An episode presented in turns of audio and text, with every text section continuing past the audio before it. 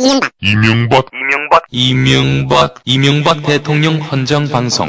김어준의 나는 꼼수다.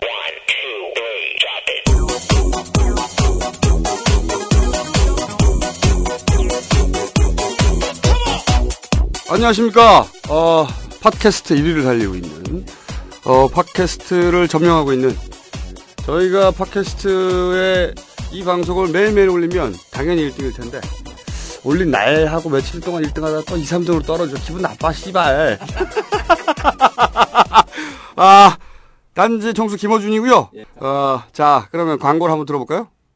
이명박 후보의 저격수 역할을 하고 있는 정봉주 의원은 이 수표 추적만 해도 LK뱅크로 들어갔음을 당시에 밝혀낼 수 있었던 거죠. 확인하기 싫었거나 혹은 확인했어도 가리고 싶었던 거죠. 사기 사건은 처음서부터 이명박 공동 책임하에 적어도 공동 책임하에 더 나아가서는 주도하에 이 횡령과 자금 유출이 다 이루어졌다. 거짓말 한 부분에 대한 책임도 물론이고 주가 조작에 대한 수사를 다시 해서 이명박 후보는 법의 심판을 받아야 되는 겁니다. 존경하는 국민 여러분 그나 김경준 혼자서 다 했다는 이명박 후보의 주장은 거짓말임이 틀림없습니다.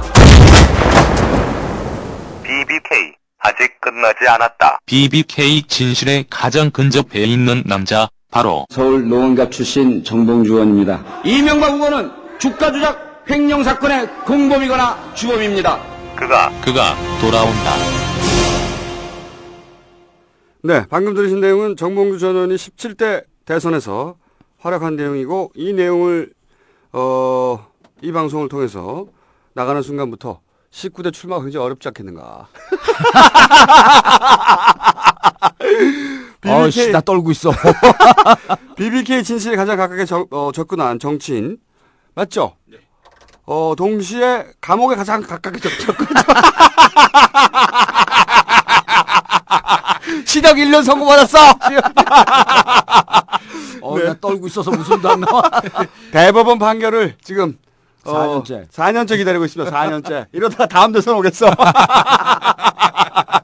어, 보통은 집행유예죠. 의원님은 예. 실형 1년? 실형 1년이면 10년 동안 피선거고 막탈인가요? 예, 10년 동안. 네, 끝난 거죠, 그러면. 자, 어, 거기에 저희가 일조하고자. 빨리 판결 내려달라고. 네, 19대 출마하실까봐, 어, 방송을 내보냈습니다. 아, 자, 오늘은, 어, 지난주에 예고한 대로 반값 등록과 예. 얘기하기 전에, 예. 어, 저희가 매주 그냥 하는 얘기가 너무 맞아 떨어져. 음. 중수부 흐지부지 될 거야. 질질 걸다가 했는데 흐지부지 되고 있죠? 끝났죠. 네. 뭐 사실상 중- 끝났죠. 예, 사실상. 중수부 페이지 사실상 물건 나갔다. 어, 저희가 지난 시간에는 지지난 시간에는 북한에 대해서 쭉 얘기하다가 북한 얘기 마지막으로 아 이거 이러다가 녹취록 깐다 이제 북한이 이 얘기했는데 바로 듣고 제가 보기에는 이게 북한뿐만 아니라 예. 국정원까지 그러니까. 저희 방송을 다 듣고 모니터링을 하고 있는 게 아니라 아니 댓글 올라오신 분들이 어, 북한에서 이 방송을 듣고 있음이 분명해졌다. 아이폰을 쓰고 있다는 게 확실해진 거죠. 그렇죠. 예. 그 삼성이 열받았을 거예요. 갤럭시 S 안 써갖고. 어, 중수부 얘기도 그렇고. 예. 자, 그러면 이번에는, 어, 지금 연일 화제가 되고 있는, 예. 문제가 되고 논란이 되고 있는 반값 등록금 문제. 예. 이 문제는 정봉주 의원이 워낙 아무 문제나 다 전문가인 척 하는데 이 문제는 진짜 전문가입니다. 네, 어, 2006년에 말이죠. 예. 어, 한나라당이 반값 등록금 공약을 발표하지 않았습니까? 예. 그때 보도를 보니까 열린우리당 정봉주 의원은 그거는 포퓰리즘적인 정책이다. 예. 이렇게 비난했다라고 보도가 돼 있어요. 어떻게 아, 된 겁니까? 제가요? 예. 아, 저는 반값 등록금을 그때 주장한 게 아니고 2006년 4월에 등록금 후불제를 주장했죠. 아, 등록금 그게 후불제. 이제 반값 등록금 해봐도 대학이 등록금을 올리는 걸 결국 막을 수가 없기 때문에 지금은 천만 원 시대 아닙니까? 2천만 원 올리면 반값 하면 또 천만 원이에요. 그 대학 등록금을 못 올리게 일단 막아놓고 그다음 등록금 후불제를 해야 한다. 그 상한제를 하고 후불제를 그렇죠. 해야 한다. 상한제라고 후, 후불제를 해야 한다. 이 두 가지. 근데 이 의원님이 교육위였어요. 예. 교육위. 그래서 그래- 제가 등록금 후불제 해야 된다라고 하는 것을 벤치마킹하고 실제로 한나라당에서 그래요. 민주당에서 주장했던 정봉주 의원이 주장했던 등록금 후불제를 우리가 이- 그 등록금 후불제를 만든 게 ICL이다. 음. 뭐 취업 뭐, 뭐 취업은 뭐 그렇죠. 연계 어쩌저쩌고 어, 이 얘기를 이렇게 자신 있게 하는 이유가 뭐냐면, 의원님이 딱 한 번 국회의원 해봤는데, 딱 예. 한번 해봤어요? 이때까지. 근데 딱한번 아마, 해봤는데, 예. 당시 교육위였고, 그 전에 본인이 직접 또 학원을 해본 적이 있습니다. 그렇기 때문에 이 문제, 교육 문제에 관해서 굉장히 속속들이 업자의 마인드를 이해하고 있다. 업자였어! 그렇기 때문에 업자의 에. 수를 다 읽고 있어. 자, 그러면 아니 근데 아까 그 방송 때문에 떨려갖고 제가 이게 심장이 벌- 벌렁벌렁 해요 지금도 과연 제가 그때 저렇게 뛰어난 활약을 했는지 아니 지금 사람들이 몰라요. 저 방송을 어떻게 찾아냈어? 기가 막히네 기가. 야. 아니 저희가 19대 출발을 막으려고 지금. 어이가 없었어요. 분명히 대통령께서도 반값 등록금 공약을 제시했었고 그걸 믿고 대학생들은 투표를 했고 그런데도 불구하고 저한테 뒤통수를 맞은 거죠. 참 어렸었지. 뭘 몰랐었지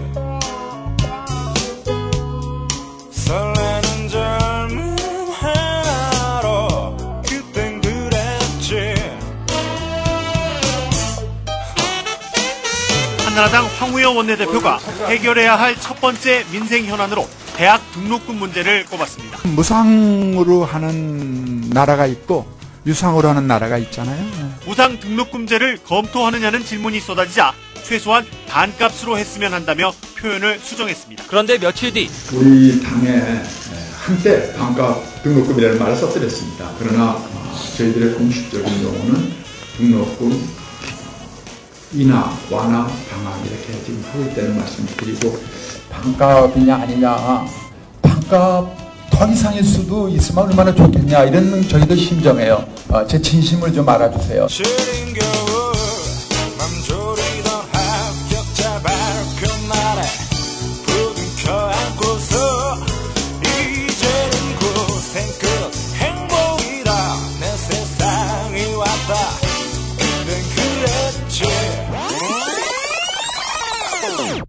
지난 2006년 3월 지방선거를 앞둔 한나라당은 교육비 부담 반으로 줄이기 팀을 꾸리며 반값 등록금 정책을 처음 들고 나왔습니다. 강재섭 한나라당 대표는 한나라당이 대학 등록금 부담을 반으로 줄이는 5대 입법을 반드시 관철하겠습니다.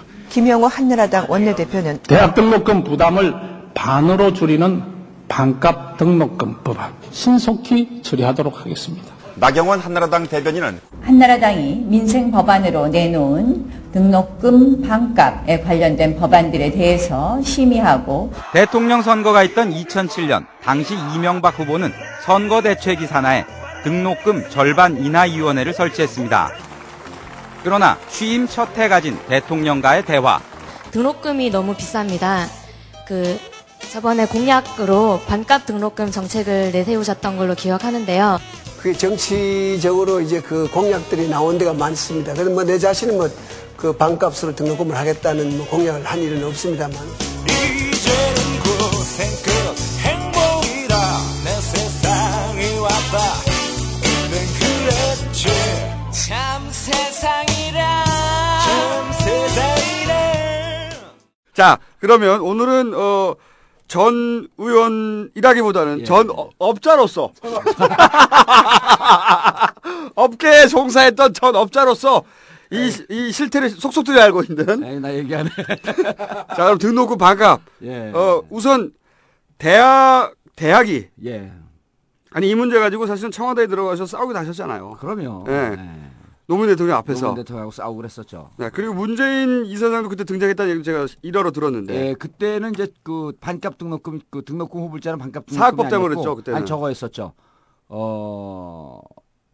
그 9등급 평가하는 아, 아, 아, 등급, 수능, 예, 수능 등급제 등급제. 예. 예, 예. 그때 제가 이제 문재인 당시 어, 비서실장을 보면서 예. 문재인 실장하고 저하고 똑같은 주- 주장을 했죠. 음. 9등급 이 9등급을 해야 된다. 1등급부터 9등급을 해야 된다라고 했고 어 당시 교과부에서는 어 9등급을 처음 우리는 처음에 9등급이 아니라 그 6등급, 7등급을 주장을 했었어요. 네. 그래갖고 그렇게 되면은 실질적으로 수능은 자격 시험 정도로 격화될 것이다. 그렇죠. 그러니까 수능 자격 시험 수능 시험 한 부담 빼고 네. 그다음 본고사 못 보게 하고 네. 산불 정책에 들어가 있으니까요. 그리고 결국은 내신으로 다 평가를 해야 된다. 그렇죠. 이 주장을 하- 하러 들어갔는데 당시 교육부총리가 제 주장을 듣지 않고 사표를 던지겠다 그랬어요. 그러니까 그때 당시 그 교과부는 오히려 대학의 입장을 대변했어요. 그렇죠. 대학의 입장을 대변했죠. 대학의 입장을 가능하면 촘촘하게 세워가지고 그러니까 등급을 많이 18등급 뭐 이렇게 내. 예, 막한 15등급, 18등급 이렇게 둬서 그래서 그 순서대로 자기들이 이제 골라가겠다고 예. 촘촘하게 세워서 그게 이제 방안이었고 민주당의 방안은 당신은 정봉주의 방안은 정봉주 독트린. 그렇게 하면 줄 세우기가 되니까 예. 그러지 말고 특정한 능력만 검증하고 예. 뭉퉁뭉퉁 예. 그게 이제 방안이었죠. 그래 그래서 자격 시험 쪽으로만 가자. 그래서 그걸 조정하러 이제 청와대 들어가신 거잖아요. 그때. 조정하러 국무총리실에 들어간 아, 거죠. 국무총리. 그래서 이제 국무총리 주제로 하는데 문재인 실장하고 이정우 어 이정우 정책실장이지 뭐 어쨌든 뭐그 자리는 신- 그 그러니까 납니다. 당정청 소위 말해 당 정청 협- 협- 협의회가 만 협의회를. 했는데 예. 교육부총리입니다 그때 당, 당시에는 그러니까 청와대에서는 문재인 실장이 나오신 거고 문재인 실장과 이정우 네. 어, 이정우 정책위 의장이 당에서는 의원님이 가신 거고 정책실장 예, 네. 예. 당정청 하면은 청와대에서는 이- 그 지금 말한 문재인 예, 말한 그리고 문재인. 당에서는 의원님 예. 그리고 정부에서 정부에서 교과부 장관이 교과부 나오고. 장관 나오고 이렇게 이렇게 해서 이제 뭐 한 일곱 여덟 명 앉아 있었던 네, 거죠. 토론을 한 거죠. 그런데 그때 제가 이제 문재인 실장을 높이 평가한 게 그러니까 교과부 장관이 그렇게 6등급으로 하면 6등급을 하면 대학을 설득 못 한다. 자기 표를 던- 그 사표 던지겠다 그랬 사표를 던지겠다. 그때 문재인 실장의 반응이 어떤 거였습니까? 사표를 던지겠다 그러니까 문재인 실장 정확히 워딩은 제가 지금 기억은 안 나지만 내용이 내용이 어 사표를 던지시겠다고 했나요 하면서 다시 한번 확인을 하고 네. 그러니까 예 몸도 마음도 지쳤습니다. 그러니까 그때 당시에 딱 정색을 하면서 그러면 지금 사표 내세요. 짱! 어, 사람들 깜짝 놀랐어요. 나는 이제 막 흥분했고, 어, 지금 그건 말씀이라고 하시는 겁니까? 그러면서 막 이제 다투려고 하는데. 다투려고 하는데, 문 시장님이 지금 사표 내시겠다고 하셨나요? 그- 그러니까, 어, 몸도 마음도 지쳤고, 이제는 더 이상 뭐 학교로 돌아가고 싶습니다. 네. 그러니까, 그럼 지금 사표 내세요. 그래서 어. 제 기억으로는 네. 총리가 당황해서 급 당황해갖고 막 이렇게 조정하던. 그래서 그, 그때 제가 문재인 실장을 높이 평가했어요. 아니. 그, 예. 그 교과부 장관은 어떻게 됐습니까? 아 대학으로 돌아가셨죠. 아 사표 안 냈습니다. 사표 당연하지. 네, 사표 안 냈고. 그때는 일종의 투정이자 협박이거든. 그렇죠. 그리고 그때 장관들은요. 우리가 열린우리당 시절에 우리가 여당이면서 국정감사나 대정부 질의하면요. 장관들은 다 한나라당 편이에요. 음. 대부분이 정책이 사상이. 음. 그래서 맨날 우리하고 싸웁니다. 음. 여당 여당 시절에도. 근데 이제 그분은 사표 안 냈고. 근데 그 후속 이야기가 없었어요. 사표 내시죠. 할 때 이 문재인 실장의 어떤 이때까지 행보를 보면 왜 그러냐고 딱 설명이 나올 텐데. 아 문재인 실장 이렇게 말씀이 많은 분이 아니세요. 음, 음. 거기서 이걸 정부나 이런 중요한 정책을 조정하는 자리에서 너무 협박적으로 나왔다라고 마음속으로 결단을 내린 것 같아요. 음, 이, 이게 어린애처럼 무슨 협박이냐. 그렇죠. 이- 응? 이런 중요한 정책을 국가 대사를 정하고 있는데. 아니, 비서실장, 정책실장, 국무총리, 그다음에 아주 뛰어난 정봉주라는 국회의원 이 바쁜 사람들 다 모여 앉아 있는데 어, 이 투정을 부릴 자리냐 그렇죠. 이게. 그런 자리가 아니죠. 그러니까 교육 그, 교, 그 교육부 총리가 무척 당황을 했고 더 이상 말씀을 못 하고 총리가 막 이렇게 당, 그 조정을 하려고 하는 음. 그런 기억이 하나 있고 그래서 이제 어쨌든 아, 쌀한 양반이야. 예, 그리고 교육 문제에 있어서는 이정호 실장이나 문재인 실장도 어, 만약에 저는 이 반값 등록금 우리가 정권을 잡고 두 가지 조건이면 반값 등록금 할 수 있다고 보는 거예요. 등록금 후불제까지도 가능합니다. 네. 첫 번째 조건은 어, 우리가 정권을 잡아야 되죠. 두 번째 조건은 제가 내년 4월에 국회의원이 돼야 됩니다. 왜냐하면 대한민국 국회의원 정치인 교육 교육 전문가들 중에서 이 교육 문제를 철학까지 겸비해서 이렇게 정확하게 하는 사람 사람이 저밖에 없어요. 듣기 싫어요, 듣기 싫어. 아니 근데 이게 아니 들으셔야 됩니다. 왜 들으셔야 되냐면 제가 어, 정책을 전문했죠. 교육학 전공했잖아요. 그래서 정책 전문가이면서 정치까지 해서 정책 전문가인데 중요한 건 업자의 마음도 이해한다는 겁니다.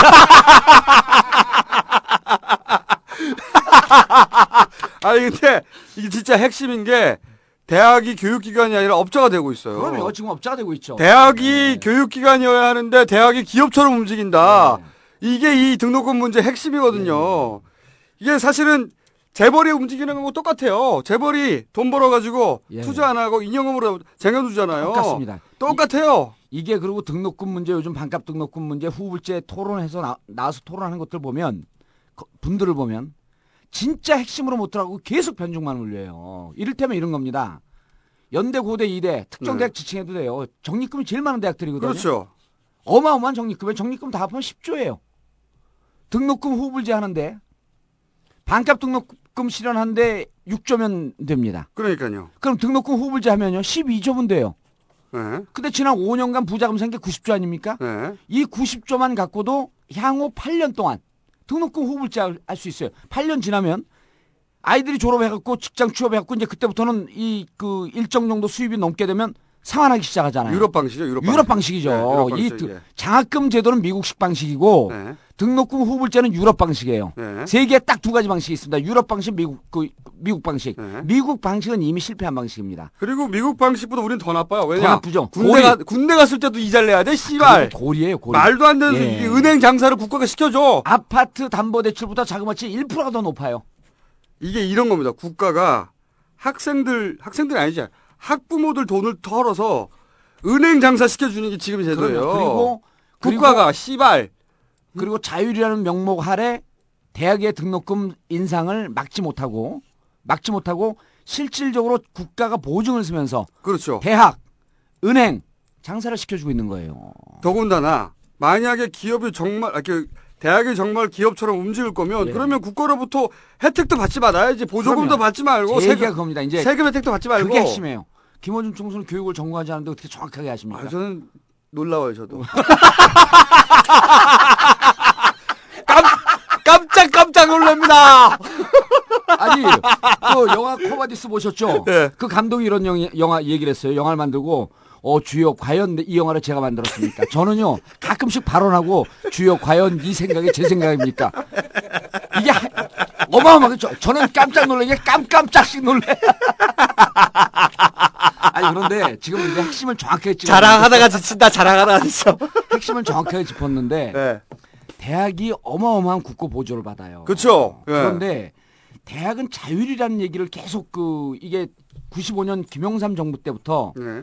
그때 박세일 당시 이제 한나라당 무슨 정책 책임을 지고 있었는데 네. 이른바 어, 531 교육개혁 조치라고 하는 게 95년도에 생깁니다. 이게 교육의 신자유주의의 태동이에요. 네. 그렇죠. 예, 교육의 신자유주의의 태동. 그러니까 교육을 시장의 영역으로 놓아버리는 겁니다. 교육은 시장 영역으로 들어가면 안 되거든요. 그렇죠. 네. 교육은 국가의 국가 복지 차원의 영역으로 놔둬야 되는 거예요. 그래서 국가가 대학이 그런 교육적 목적을 달성하기 위해서 돈을 쓰다가 손해를 보더라도 보존해 주려는 거 아닙니까? 그렇죠. 그래서 보존해 주는 건데 그렇죠. 그때 박세일 사단의 막내가 누구냐면 지금 교과부 장관을 하고 있는 이주호입니다. 이런 거 아무 데서도 못 들어요. 아 그때 박세일 사단에 우리 이제 정치권의 시, 시체말로 겨- 정치권의 시, 시체말로 박세일 가방 못질 했다라고 하는 제일 막내 연구원이었었어요. 그런데 이분은 교육학 전공자가 아니에요. 그 계보군요, 지금. 그 계보죠. 그래서 아. 531 김영삼 정부 때 95년 531 교육개혁 조치. 그게 지금으로부터 16년 전인데 그때 신자유주의 교육시장 정책이 나오고 그거를 계속 승계한 게 지금의 정책입니다. 근데 우리 김대중 정부와 노무현 정부 때도 사실은 이 정책을 깼어야 되는데 이해찬 총리가 정말 훌륭한 분이 교육 정책은 확확 좌우로 마, 마음대로 흔들어 버리면 학부모들하고 학생들이 너무 피해를 보기 때문에 그 정책이 잘못됐다 손 치더라도 서서히 이것을 수정해 가야 된다. 네. 그 교과부 장관 했잖아요 이해찬 총리가. 그런데 이제 그때 당시에 어 이주호 장관이 그 박세일 사단에 있었는데 교육개혁 정책을 만드는데 네. 이 양반이 교육학이 전공이 아니에요. 노동경제학인가 그래요. 경제학자예요, 경제학자. 네. 그러니까 경제학자 눈, 눈으로 교육이 보일 수밖에 없는 그렇죠. 거죠. 근데 경제학자가 왜 교육을 했냐? 경제학으로 별로 유능하지 않아서 안 팔려요. 아니 대학에서 경, 경제학으로 뭐 이렇게 교 강의를 나갈 여력이 안 되니까 국회의원 대, 비례로 돼갖고 이게 엄 왜냐하면 왜 지금 어, 정몽주 전 의원 이렇게 열을 받는지 아십니까? 국회의원 할 때 예. 서로 맞은편에 싸웠거든요. 맨날 싸웠는데요. 도대체 논리가 됩니까? 말빨이 됩니까? 그렇다고 그 뭐그 그 양반은 라이벌 그때는 라이벌이었는데 아, 라이벌이 아니었죠. 그. 양반은 장관되고 자기는 백수야. 아니 그때 아니, 그때 보세요. 저하고 네. counter partner 있던 분들이 누구냐 하면 네. 진수희 복지부 장관 토론에서 정봉주하고 한나라당에서 그 방송국에서 섭외하기가 힘들어. 정봉주 딱 내놓으면 아무도 안 나온대. 이주호 피하지, 진수희 다 피하지. 옛날 얘기죠. 그 양반들은 장관이고. 저는 백수입니다. 아 그래서 네. 어 대학이 등록금이 부족하거나 대학 운영에 차질을 빚을 빚고 그 다음 대학이 그 좋아지는 게 국가 경쟁력의 그 근간이기 때문에 교육비를 계속 보존해 주는데 지원해 주는데 그게 1, 200억이 아니에요. 수천억씩 해줘요. 그리고 세금 혜택도 않습니까? 세금 혜택도 주고 네. 그래서 제가 보기에는 연대 고대 이대 같은 등, 그 적립금 많은 데들 만약에 등록금 인상에 인상을 제한하고 반값 등록을 하라는데 말을 안 듣지 않습니까? 그럼 뭘 하냐면요 국고 보조금을 끊어야 됩니다 그때. 제 말이 그거예요. 이게 제일 현명한 수단이 국고 보조를 딱 끊어 버리면요 너네 받고 싶으면 받아라. 그리고 너네 학생이긴 하지만 우리가 그 학생들을 국가의 영역으로 놓서 그들에게 등록금 후불제는 우리가 실시하겠다. 그런데 너네는 우리가 후- 실시하는 등록금 후불제는 국가의 예산과 재정으로 하는 것이기 때문에 등록금을 어느 정도 인상할 수 없게끔 우리가 막아놓겠다. 이게 교육 정책인 겁니다. 제 말이 그렇습니다. 이 대학에 주, 장하는 자율, 자율이란 단어 자체가 기본적으로 굉장히 긍정적인 의미를 담고 있어서 예. 여기에 함정이 있어요. 아, 너 근데 이제 이걸 우리 그 어, 우리 그 청취자분들이 네. 오늘 이제 철학 공부까지 하는데 자율은요 자율권의 줄임말입니다. 자율권. 네. 자율권이라고 하는 것은 자율적 권리거든요. 권리예요, 권리. 우리가 초등학교 3학년, 4학년 때 사회 사회 책에 나옵니다. 민주주의가 지탱되기 위해서는 권리가 1이면 의무가 1이다. 네. 권리와 의무는 의무는 동등한 그람수여야 한다. 이런 내용이 나옵니다. 네. 동등해야 한다. 지금 대학은 권리는 주장을 하고 의무 사회적 책무는 하나도 없어요. 그렇죠. 제 말이 그겁니다. 이 사회적 책무가 교육인데 그렇죠. 이 자율은 그러니까 교육적 목적에 부합될 때만 유효한 거지. 인정되는 거죠. 지금 주장하는 자유, 자율은 돈 벌 자유예요. 그럼요. 돈 벌 자유를 주장하려면 그럼 혜택을 받지 마라 이거지. 장사하려면. 그 한 의원이 그 이명박 정권이 들어서서 그 상임위에서 이런 질의, 질의를 했어요. 당신들이 자율 자율 하는데 장관에게 교과위에서 자율 자율 하는데 그 자율은 권리가 수, 수반돼야 된다. 아니 그 의무가 수반돼야 된다. 네. 만약에 모든 것을 자율로 맡기면 학생들 담배 피는 걸 왜 통제를 하느냐? 학생들 이 본드 하는 걸 왜 통제하느냐? 놔둬라 자율적으로 다 알아서 하게. 그런 걸 통제하는 게 의무를 강조하는 거고 의무 속에서 아이들이 교육이 형성이 되는 것이다. 대학에게도 의무를 주- 의무를 강조해야 돼. 사회적 책무. 네. 그 발언에 아니 그냥 숙연해졌어요. 그게 바로 접니다. 아! 속았어. 이제 바로 얘기 안 해. 이렇게 당하고 또 속았어. 뭔 얘기가 듣고 있었어. 아, 아니, 빨리 끊었어야 되는데. 진짜 대학에게 보조금을 지금 대학의 등- 적립금이 10억이라고 하는 게요. 10조. 10조, 10조라고 네. 하는 게. 그리고 이 사람들이 어떤 수를 쓰냐면 아, 연초에 예산 편성할 때요. 쉽게 얘기해서 12억으로 편성을 해 놓습니다. 네. 12억. 그럼 결산을 해 보면 9억밖에 안 돼요. 네. 그럼 3억이 남았잖아요. 네. 어, 우리가 이렇게 아껴 써서 3억이 남았으니 이 3억을 2월 시켜야 되겠다. 그렇죠. 정립하는 거죠. 정립하는 거죠. 그래서 네.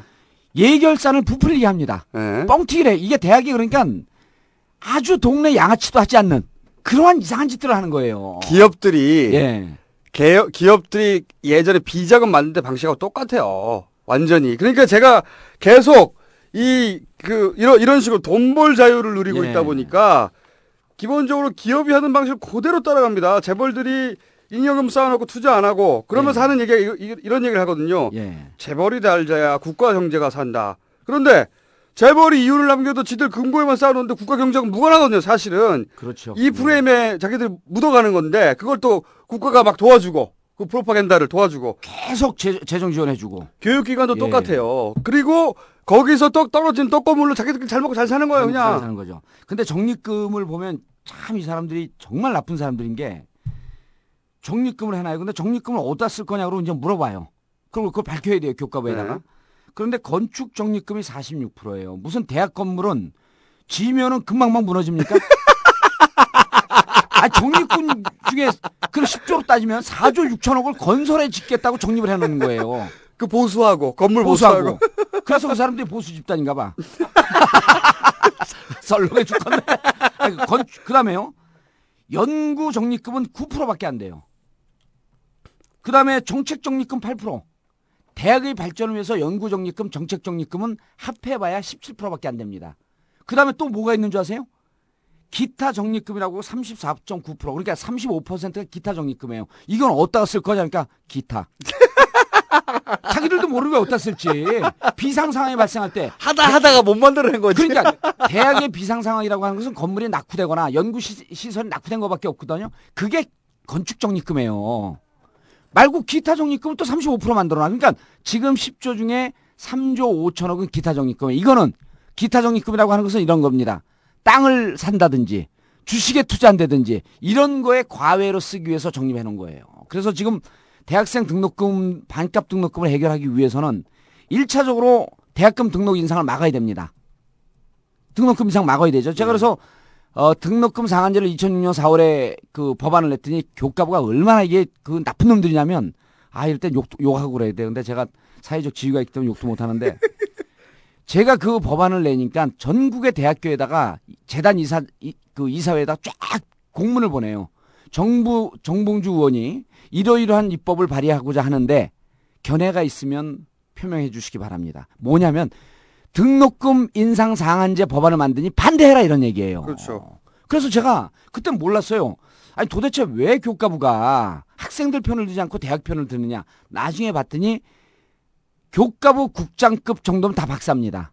그 박사학위를 어떻게 땄냐면 석박사학위를 교과부에 지원받아서 유학까지 갔다 오는 거예요. 네. 국고로. 그래서 석박사 되고 난 다음에 국장까지 돼서 퇴임을 하면 대학으로 갑니다. 다 대학으로 가요. 그러니까요. 이게 모든 사립대학.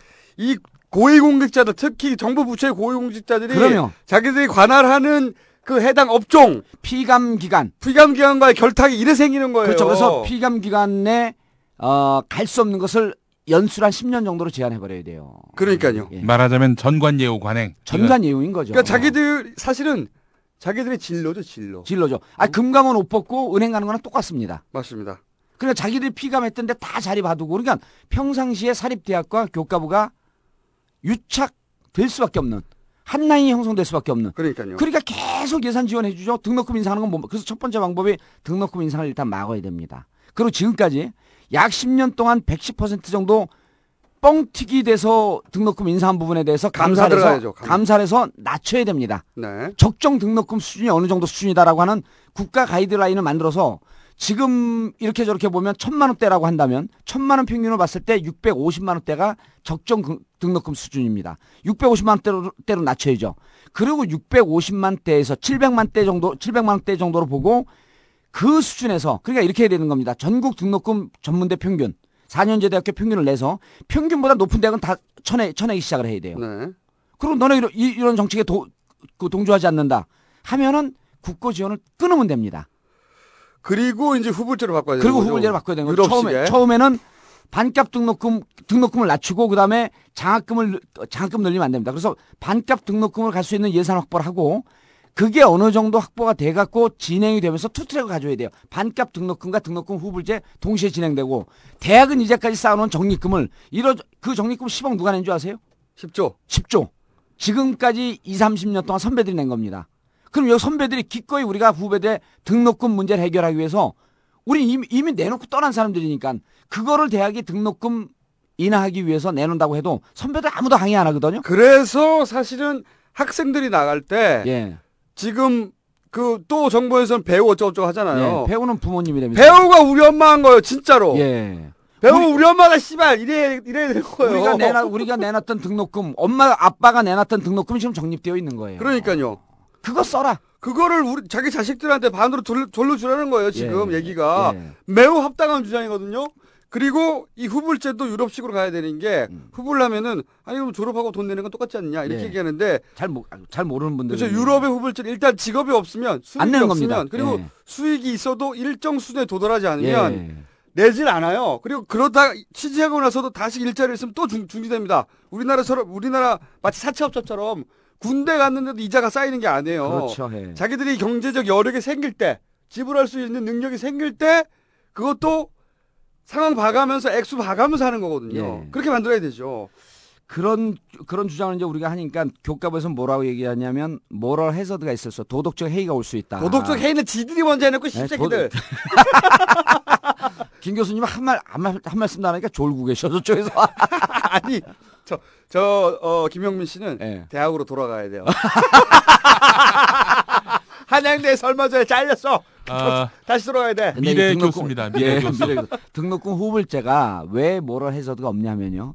대한민국의 IT 전산 정보는 세계 최강입니다. 네. 이런 거에 대학 교과부에서 기껏 주장하는 게 취업을 하고도 취업을 하지 않았다 그러면 받아낼 재간이 없다. 네. 요즘 취업을 하고요. 급여를 현찰로 받는 사람도 있습니까? 은행 통해서 다 받죠. 세금 신고 안 하는 사람도 그 있어요. 말도 안 되는 주장이에요. 그런 걸 하고 있으면요. 정작 한심한 건 국회의원들이에요. 어, 그럴 수도 있겠네. 모르는 거지. 모르는 거죠. 그러니까 제가 국회의원 안 되니까 아무것도 모르는 거예요, 이 사람들이. 그리고 이제 등록금 후불제가 그래서 이 등록금 후불제 이제 다른 방송에서 이런 얘기를 안 합니다. 이제 오늘 또 철학 철학적인 얘기인데 등록금 후불제가 왜 나오냐? 왜 국가가 등록금을 책임져야 하느냐라고 하는 논리를 이건 이제 우리 등록금 투자하는 학생들이 철저하게 배워야 되는 게 대학을 나오면요. 내 급여가 높아지니까 개인의 수익률이 생깁니다. 개인의 수익률. 그런데 대학을 많은 학, 그 많은 우리 국민들이 대학을 나오면요. 자기 급여만 높아지는 게 아니라 국가 경쟁력이 높아집니다. 이게 사회적 수익률이라고 하는 거거든요. 네. 유럽은 사회적 수익률을 계산을 해서 고등교육을 받으면 우리 사회, 우리 국가가 경쟁력이 생기기 때문에 국가가 등록금을 책임져야 한다. 그리고 비싼 등록금이라고 하는 가이드라인은 150, 165만 원입니다. 네. 이걸 넘게 되면 비싼 등록금에서 규제가 들어갑니다. 네.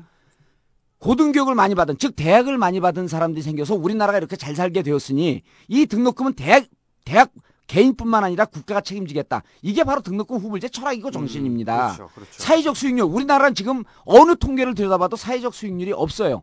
그래서 사회적 수익률을 만들기 위해서는 정권을 되찾아야 되고 제가 국회의원이 돼야 되는 거예요. 그래야지 등록금 후불제가 되는 겁니다 이게. 내가 정권까지는 내가 받아줄 수 있는데. 그리고 이 얘기도 하고 싶어요. 네. 이 시간이 다 돼가는데 오늘 2부도 있단 말이죠. 예. 어, 우리나라에서 보면 촛불시 하는데 막 난리잖아요, 요새. 경찰들이 어쩌고저쩌고 하는데 사실 유럽 애들도 등록금 때문에 예. 등록금 때문에 시위 많이 했습니다. 예. 특히 작년에 예. 졸라게 많이 했어요. 예. 영국에서도 왕세자 그 부부 차를 공격했어요, 차를. 영국 사람들이 영국 황실 공격 안 합니다. 예. 그런데 차를 공격했는데 그 이유가 뭐냐면 영국에서 대학 등록금을 예. 올리려고 그러는 거예요. 상한제 거기 상한제하고 있는데 그 상한 한도를 올리려고 카드라인을 올, 어. 올리려고 했던 올리려고 했더니 대학생들이 예. 몰려나가지고 5만 명이 시위를 했어요. 영국에서조차. 그 외에 뭐 이태리니 뭐 독일이니 다 했어. 근데 그들의 수준과 우리를 비교하면 하늘과 땅이에요. 그렇죠. 예를 들어서 독일에서도 존나했거든요. 예. 근데 독일은 원래 무료였잖아요. 무료였죠. 무상. 여, 유럽이 거의 다 무상이었었죠. 그렇죠. 예. 근데 독일에서 아, 안 되겠다. 500유로 받을게 500유로. 1년에. 예. 이 500유로 해봐야 70, 70만 원, 80만 75만 원. 원이요. 예. 그거밖에 안 되는데도 독일 대학생들이 안다고 들고 일어난 거야. 그럼요. 근데 이게 결론이 어떻게 난 줄 아십니까? 그, 그 다음에 선거에서 그거 주장했던 그 정치인들 다 떨어졌어! 어. 존나게. 그래서 전부 다 그 주가 우상으로 돌아갔어요, 대부분. 예. 이 다음 정권이 등록금에 대해서 불만이 많으면 그럼요. 다음 선거를 잘하라 이거야.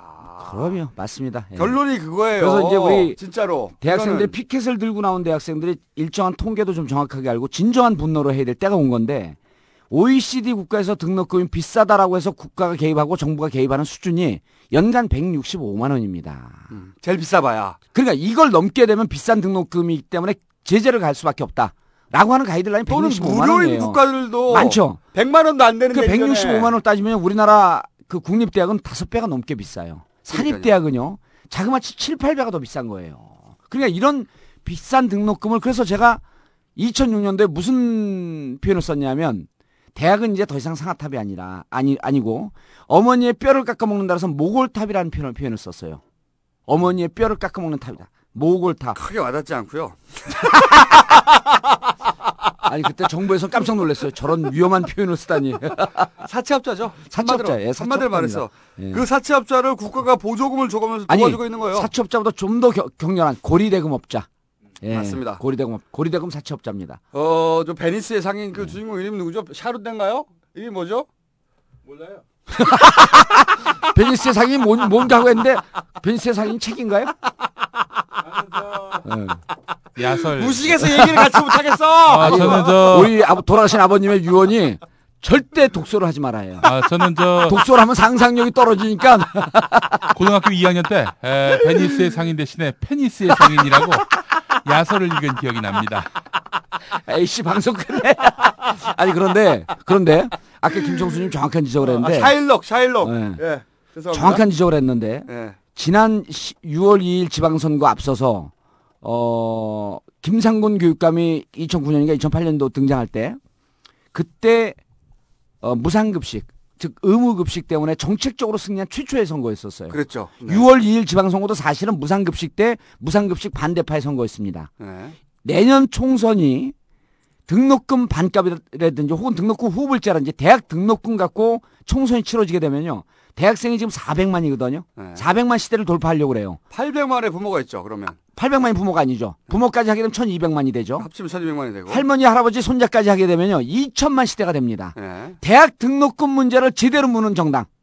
지금 민주당 정책과 안에 대해서는 제가 많이 불만이 있어요. 네. 잘 이해를 못 해. 모르는 거죠, 자기들. 잘 모르죠. 그래서 네. 계속 저한테 좀 물어봐야 돼. 딱 한 번 물어봤어요. 제가 빈정상에서 더 이상 얘기 안 해줘, 이제. 계속 물어봐야 되는데. 그래서 내년에는 어쨌든 민주당 쪽은 등록금 문제를 해결하겠다라고 하는 진정성과 의지가 보인 거고, 한나라당은 계속 말 바꾸게 양치기 소년이 돼버렸어요, 이미. 야, 반값 등록금은 세 번째 들고 나왔거든요. 이번에 또 한다, 이번에 또 한다. 이미 넘어갔기 때문에 내년 총선에서는 이 등록금 문제를 제대로 물 수 있는 노원갑, 공릉동, 월계동 지역구로는 정봉주 의원이 출마한다는 것을 아셔야 됩니다. 도와달라고 선거법 위반이야. 아, 그렇습니까? 예. 아, 저- 제가 하면 안 돼요, 제가 하면. 어, 저희가 떨어뜨립니다. 걱정하지 마십시오. 저희가 출마 전에, 출마 전에 잡혀가도록 합니다. 어, 마지막으로. 예. 재밌는 뉴스가 있었어요. 네. 갑자기 경찰이 예. 이 촛불 집에 막 그 자꾸 자꾸 심각해지니까 예. 막 연예에 갔잖아요. 예. 분위기 안 좋으니까 갑자기 이제 어, 어 허락해 주겠다. 예. 차도로 나오는 말. 어 무조건 허락해 주는 게 아니라 무조건 금지하진 않겠다. 예. 굉장히 이 야리한, 어. 야리, 꾸리한 말이에요. 예. 그- 그러면 거꾸로 이렇게 말해야 되거든요. 어떤 어떤 조건일 때 허용해 주겠다고 말해야 돼요.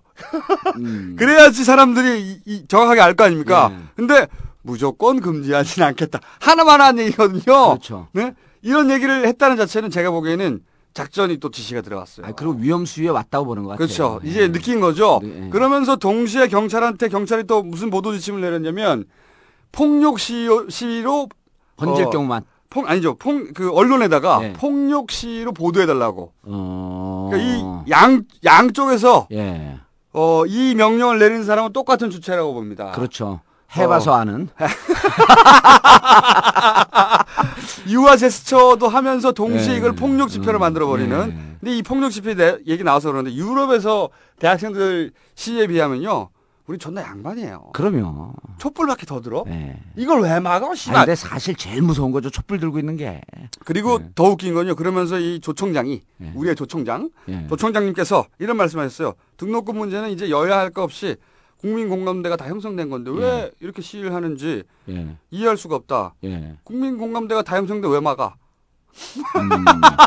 아, 지가 이제까지 다 막았고. 이해하는데 왜 막냐고 그 말이 안 되잖아 앞뒤가. 그래서 저는 각하께서 예. 절대 막게 했을 일은 없다. 이게 등록금 그냥 예. 그냥 사람들이 모여서 즐거운 게 싫은 거야. 예. 아니 저는 저는 고독을 즐기는 사람이야 조총장은. 아, 저는 이렇게 봐요. 이게 어, 청와대에서 전략과 작전을 짜고 있는 사람들은 다 운동권 출신입니다. 그렇죠. 운동권 출신 중에서 전향한 사람들이 우리 쪽을 정확히 한다는 판단 하에- 하에 그걸 하고 있는데 이분들이 보기에 이게 레임덕과 연동될 경우 그렇죠. 이 그러니까 이런 거거든요. 촛불 시위나 촛불 문화제를 놔두면요 별로 안 커져요.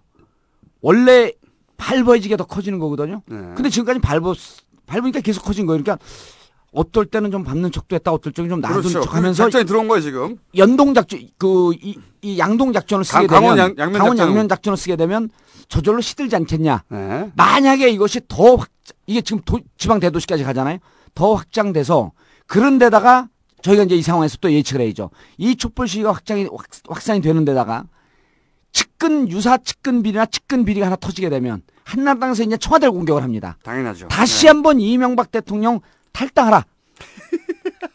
아니 감 각하를 각하 없으면 우리는 어떡하라고? 아니 우리가 탈당하면요 민주당으로 입당시킬 수도 없고 아니 그래서 이것이 대단히 위험한 레임덕과 연동될 수 있다라고 하는 분석이 나온 거예요. 그래서 미리 차단하려고 물타기가 좀 들어간. 거죠. 그럼요, 물타기가 들어간 거죠. 물타기가 과연 통할 것이냐? 이건 안 통한다고. 봅니다. 왜냐하면 안 실제 통해요. 등록금을 낮춰줘야 돼요. 그러니까요. 그렇게 되지 않기 되기 전에는 이 문제는 절대 이거는요. 시위를 하러 나가는 아이들을 네. 보통 부모들은 아무리 시위 내용이 옳다더라도 걱정을 하고 반대를 해요. 예. 부모들은 이 시위는 부모가 반대하지 않아요.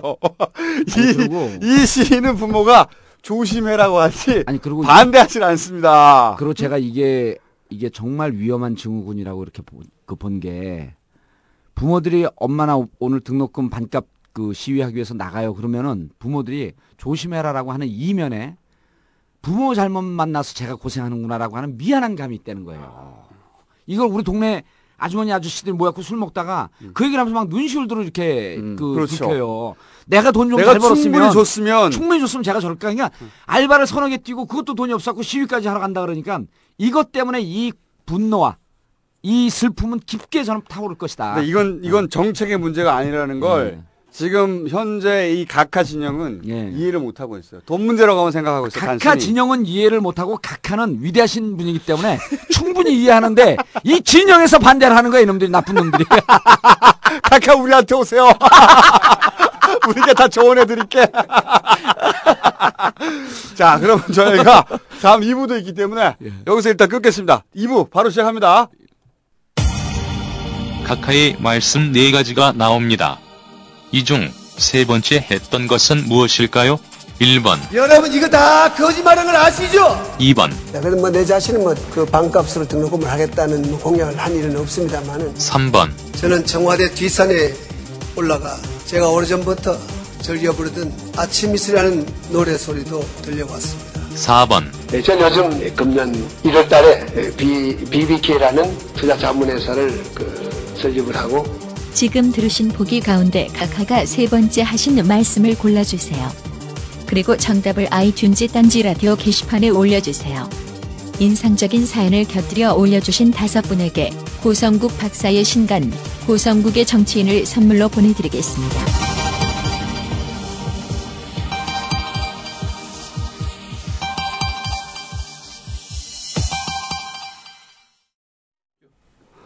네, 저희가 어, 2부를 마련했습니다. 네, 아무도 안 시켰는데 우리끼리 그냥 2부를 마련했습니다. 방금 들으신 퀴즈, 어, 이 퀴즈와 관련해서 책을 보내드린다고 했던 그 고성국 박사님 저희가 모셨어요. 안녕하십니까? 안녕하십니까 고성국입니다. 정봉주 저는 굉장히 떨떠름한 표정. 아니, 같이 식사를 하는데 밥을 먹기도 전에 일어나자 그래갖고. 그게 아니고 제가 보기에는 정봉주 전 의원은 항상 모든 스포트라이트를 본인이 받아야 되는데 네. 이 분산되는 걸 싫어요. 네, 분산되는 그게 연극형 무슨 그 정신질환이라 그러던데 그게. 어 연극성 인격장애라고 하죠. 아 연극성 인격장애. 야 어, 제대로 제대로 하나 맞췄네. 아 저희가 이 고성 박사님을 모신 이유는 뭐냐면 어 고성님 박사님이 책을 한권 냈어요. 고성국의 정치인 표지를 본인님 사진으로 하는 만행을 저지르면서 이 책이 뭐냐면 이제 그 이번 대선에 대한 전망입니다. 그래서 저희가 이제 대선 전망을 어 그 굉장히 어 뭐랄까요 예리한 시각으로 어 이야기를 논해 보려고 부르신 게 부른 게 아니고 예. 책이 안 팔려서 아니 근데 책 표지가 네. 경마 막권 잡지 같아요. 제가 보기엔 말이죠. 이것은 곧 절판되기 때문에 예. 어, 지금 구입하시는 게 좋습니다. 왜냐하면 이게 레어 아이템이에요. 곧 절판됩니다. 그러니까 곧 이게 서점에서 이게 바로 이제 접어 들어가니까 지금 미리 사셔야 될 것 같아요. 어, 나중에 대박 터집니다. 그리고 어, 이 출판사가 있는데 어, 제가 보기엔 이제 출판사에서 이 책을 띄우는 것이 불가능하다는 판단 하에 예. 어, 고성훈 박사님 직접 뛰기로 한 거죠. 이거 근데 이제 소식이 들린 거예요. 나는 꼼수도가 잘 나간다. 예. 1등 한다. 어, 그래서 묻어가야 되겠구나. 이것을 우리는 마케팅 전문 용어로 빈대 작전이라고 합니다.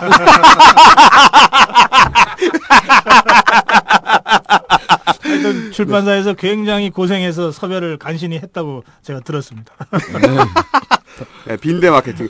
빈대 마케팅 하니까 생각나게 하나 있어요. 제가 조만간에 네. 책을 하나 쓸 생각입니다. 얼마 전에 조국 교수님이 음. 어 진보 집권 플랜이라는 책을 썼어요. 예, 제가 프- 대담. 네, 봤어요.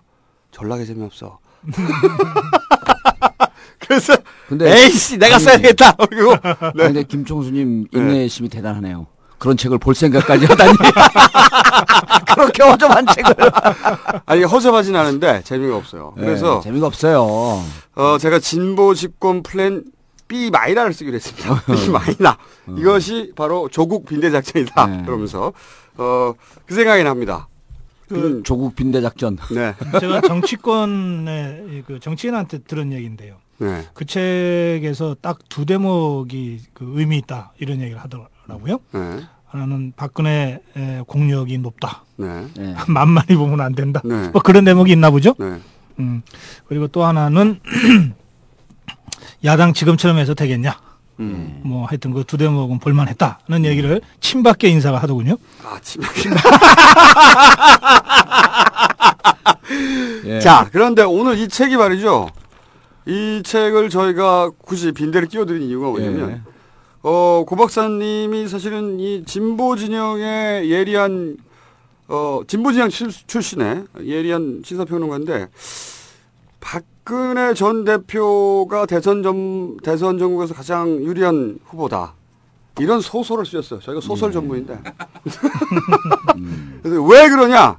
그 얘기 한번 들어보려고. 예. 네. 왜 그렇게 생각하십니까? 박근혜 후보가요. 네. 음, 아직 후보는 아니죠. 이제 뭐 후보라고 치죠. 미래 후보죠, 예, 미래 후보. 예. 네. 미래 후보. 본인이 자꾸 미래 권력이라고. 네. 제 팬카페가 정봉주와 미래 권력들입니다. 현재 권력이 없다는 뜻이죠. 현재 아무 권력이 없어. 그 후보로서는 그 표의 충성도, 지지표의 충성도도 높고 그렇죠. 그또 인정. 확산성도 상당히 강한 이런 후보인 것 같아요. 저 확산성도 어느 정도 인정합니다. 네. 네. 근데 이 두 가지는 서로 이렇게 반대 방향으로 움직이는 성향이 있거든요. 통상 그렇죠. 통상 네. 그래서 뭐 유시민 대표가 가장 네, 대표적으로. 유시민 네. 대표는 충성도는 아주 높은데 확산성은 아주 떨어진다든지 이런 거죠. 그렇게 평가들 하죠. 예. 그런데 본인은 부인합니다. 예. 네. 아 본인은 부인하는. 네, 본인은 부인합니다. 네. 본인은 확산성은 높은데 충성도는 떨어진다 그러나요? 아닙니다. 확산성도 있다고 그걸 입증해 보이겠다고 노력하고 있습니다. 그런데 이 두 가지를 겸비하기가 쉽지 않은데 이두 아. 가지를 겸비하고 있는 후보 같습니다. 제 눈에는 그렇게 네. 보입니다. 그래서 음. 아주 강한 후보라는 거죠. 저도 강한 후보라는데도 동감합니다. 네. 네. 끝입니까? 자, 그럼 끝났고요. 이 야당이나 진보 진영이 네. 뭐 박근혜 그러면은 그렇게 별로 강한 후보라고 음. 평가를 안 해줘 왔어요 그동안. 저도 그거 굉장히 오판이라고 생각해요. 예, 예를 네. 들면 뭐 독재자의 딸인데 뭐 있겠느냐. 네. 뭐이 자기 말을 수첩 없이는 5분도 더 이상 못 한다면서 네. 뭐 비전이 있냐, 컨텐츠가 있냐, 이미지밖에 없지 않느냐.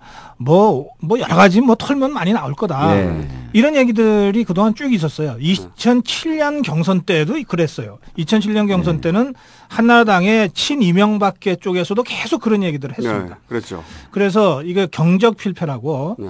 박근혜 대표를 박근혜 후보를 그 가볍게 보면 진다. 저도 그렇게 생각합니다. 그거. 그점 때문에 제가 어, 이 후보가 얼마나 강한지를 설명을 하고 있는 거죠. 예. 근데 제- 이제 제가 지금 고 박사님 말씀 들으면서 고 박사님 이제 오판하고 계신 게 하나 있다 이렇게 보이는데 고 박사님께서 정치인들 그러니까 고, 그 박근혜 반대 진영에서 어 박근혜가 뭐가 있겠냐 독재자의 딸인데 등등 이렇게 평가한 거를 보면은 정치인들을 너무 높게 평가한 것 같아요. 그건 제가 판단 차고 있는 예, 그, 그, 그래서 내가 아, 판단 차고 할 수밖에 없는 게 고 박사님은 정치 평론하셨지 국회의원 해본 적이 없거든요. 국회의원들은요 뭐든지 자기 중심적으로 생각해. 그렇게 논리적이잖아. 그러니까 아 내가 내가 미는 사람이 꼭 될 거야. 이런 건 이외에 아무 생각이 없어요. 그래서 그 중에서 그것을 예외적으로 뛰어넘고 객관적으로 정확하게 분석하는 건 정봉주밖에 없다는 얘기입니다. 이분은요. 아니 그게 예. 지금 국회의원 안 하셔서 그렇게 정확성이 맞아요, 맞아요. 국회의원 하면 나밖에 몰라 남의 얘기 다안 들려. 이분은 30초 이상 발언 기회를 안, 드리면 안 됩니다. 처음 시작한 주제 현혹되면 안 돼요. 그 주제하고 상관없이 결론은 자기 자랑으로 끝나기 때문에. 자기, 자기 자랑으로 끝나기 때문에 30초 이상 들으면 바로 얘기를 끊어야 됩니다. 모든 틈새를 다 뚫고 들어와요. 저도 근데 박근혜 이 전 대표가 예. 굉장히 강력하다고 보는 것이 이 얘기 저도 여러 번 했었는데 기본적으로 이분이 기반하고 있는 지지층의 정서라는 게이 클, 그 뭡니까? 케네디 대통령의 미망인 제클린 같은 분위기가 있습니다 이게. 제클린에 대해서는 아무도 공격하지 않거든요 미국에서는 사실은 대통령의 미망인이고 대통령의 미망인이 다른 나라의 재벌하고 결혼한다든가 이거 굉장히 비난이 있게 돼 있어요 어느 나라나. 그리고 그 그것도 또 이혼했죠. 그러니까 그 사생활을 가지고 구설수에 오르게 마련인데 제클린 아무도 건들지 않아요. 그러니까 워낙 그 이미지가 비극적인 이미지가 강하기 때문에 이 사람은 논외로 한다. 라고 하는 이미지가 딱 있거든요. 그래서 평생 비난을 받지 않았는데 저는 박근혜 전 대표한테도 그 강력한 그 연민의 정서가 기본적으로 깔려 있다고 봐요. 불쌍한 불쌍한 딸이다. 불쌍한 불쌍한 독재자의 딸이다. 어 그렇게 생각하는 게 아니고 그냥 불쌍한 딸이라고 생각하는 거예요. 그렇죠. 그렇죠. 불쌍한 공주. 이 정서는 논리로 극복이 안 된다. 기본적으로. 지난번에 이제 많은 그이 제야 민주화 운동을 했던 분들이 박근혜한테 어, 대통령에 출마하려면 과거 역사에 대한 사과와 어, 뭐 화해가 필요하다 이런 주문들을 했어요. 친박계에서도 그게 필요하다고 생각을 해서 결국은 주선에서 만든 모임이 네. 어, 장준하 선생 미망인한테 네. 박근혜 대표가 찾아가는 거였습니다. 네. 근데 그 자리에서 미망인 그 장준하 선생님 미망인과 이 박근혜 대표가 만났어요. 네. 그래서 이제 이런저런 얘기를 하고 헤어졌는데 그분께서 그 박근혜 대표한테 뭐라고 그러셨나 하면 막상 보니까 음. 짠한 거죠. 불쌍하더라는 거예요. 그, 그, 그 힘이 특히 그래서 네. 손을 꼭 잡으면서 네. 그래 기왕에 정치했으니까 나라를 위해서 국민을 위해서 잘해라 이렇게 등 두드려서 보냈다는 겁니다.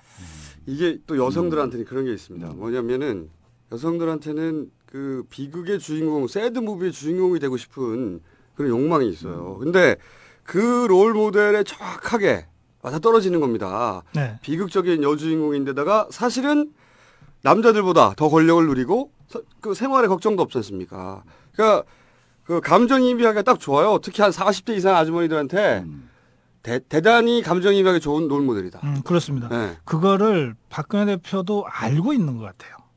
알고 이- 이런? 대목들이 네. 나옵니다.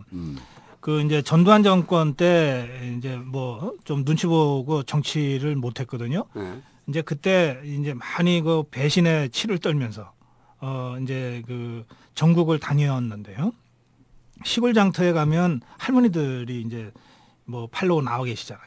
이분들한테 이제 가면 이제 할머니들이 알아볼 거 아니에요. 네. 어, 알아보면서 아이고 불쌍한데 이, 네. 이런 게 첫 마디인 거예요. 그렇죠. 손 덥석 잡으면서 네, 불쌍한 딸 어? 이게 첫 마디예요. 어, 그러니까 박근혜 대표도 정치인들한테는 뭐 많이 속아보기도 하고, 그러니까 못 믿겠다 아, 이런 생각이 있지만 국민들 자기가 저작거리에 나가서 직접 손을 마주보고 한 이 할머니들, 할아버지들한테서는 막 끝없는 애정과 이런 걸 느끼는 거죠. 거기서 기본적인 자신감이 튼튼한 자신감이 그렇습니다. 나오는 겁니다. 그렇습니다.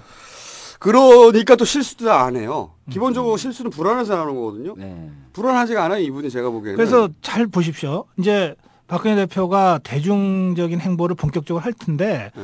시장에 갔거나 이렇게 그 저작거리에 나가서 그냥 서민들 특히 어르신들하고 같이 어울릴 때는 굉장히 자연스러워요. 맞습니다. 네. 자연스러운 자신감이 있어요. 자기가 사랑받는다는 걸 아는 거거든요. 그렇죠. 네. 그렇죠. 제가 2004년도에 이제 그 별 그 영향력 없는 정치인 중에 한 분하고 미국을 갔어요. 지금 이제 경기 도지사라고 있는 김문수 의원하고 같이 갔는데.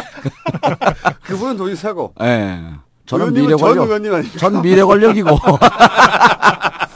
그런데 이제 그 LA에서 그 주미 이제 그 한국 대사관에서 식사를 하는데 그때 김문수 의원이 박근혜 그때 당시 대표였을 거예요 아마. 근데 엄청나게 공격을 했거든요. 그때 당시 대표 맞습니다. 엄청나게 공격을 했는데 그때 미국에 가서는 이 양반이 입장을 바꾸는 거 아닌가 할 정도로 우리는 이제 그 한 달이 건너갖고 보고 국회 본회의서만 보고 잘 모르잖아요. 그런데 김문수 의원이 무척 박근혜 대표를 높이 평가해요. 그러니까 정, 나는 시- 싫다. 그리고 자기 입으로 그래요. 좀 뭐, 뭐, 어쨌든 난 저 박지원 독재하고 싸웠는데 그렇죠. 산업개발에 대한 이런 부분에 대해서 인정을 해주겠다. 그런데 박근혜 대, 대표를 계속 비판했는데, 어, 아주 잘 훈련됐다. 그러니까 정치인으로서 잘 교육받고 그, 그렇 겠죠, 당연히. 워딩 하나 하나가 한 줄 한 마디 한 마디가 그, 그게 편집할 필요 없는 기사가 된다. 근데 그렇게 잘 정제되어 있는 정치인을 자기가 보지를 못했다. 그리고 감정의 처리라든지 상황 대응, 대응 능력이라든지 이런 거에 대해서 높이 평가를 해요. 그러면서 언젠가는, 언젠가는 그 자기는 대권에 꼭 들어갈 것 같다 이렇게 보는데 그래갖고 이제 우리가 술 먹다가 그 쓸데없는 소리 하지 말라고 술, 술맛 떨어지니까. 그리고 확 뭉겨버렸는데 아주 가까이서 본 사람들은 잘하는 분들은 높이 평가하는 그- 구석이 있는 것. 같아요. 지금 의원 말씀하신 대목이 맞아요. 조기 교육. 예. 요 조기 교육이죠. 아, 네. 보십시오. 그 제왕학을 공부한 사람 아닙니까? 5.16 쿠데타가 나던 해요. 이게 음. 천- 이 박근혜 대표가 52년생이니까요. 그때 여, 열, 우리 나이로 10살. 그렇죠. 예. 그 새벽에 아버지가 이제 맞아 목숨 걸고 지금 쿠데타라로 음. 나가는 거 아닙니까? 그, 그 새벽에 그 긴장된 분위기를 기억한단 말이에요. 음. 응? 그리고 또 청와대에서 고등학교 시절에 유영수 여사가 음. 이제 국빈 방문으로 이제 이 대통령 부부가 가야 되는데 그 자리를 딸을 대신 보냅니다. 네. 보내면서 뭐 상대방 그 국가 원수죠 예. 한테 선물을 준비해서 가는 것이 관례인데 네가 한번 준비해 봐라. 그래서 숙제처럼 내줘요. 그래서 어 그 고등학생이 어, 여고생이 그 선물을 자기 나름대로 이렇게 준비를 해서 온 거를 유영수 여사가 평가를 해줘요.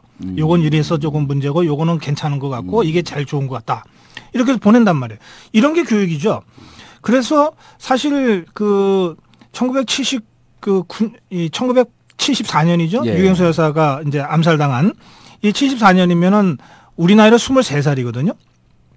프랑스에 있, 이, 있다가 급하게 돌아와서 이제 퍼스트 레이디를 하잖아요. 이 5년 4개월간의 이제 퍼스트 레이디 역할이 아주 철저한 이 트레이닝 과정이었습니다. 저도 그렇게 생각합니다. 예, 권력만 배운 것이 아니라 의전도 아주 철저하게 배운 거죠.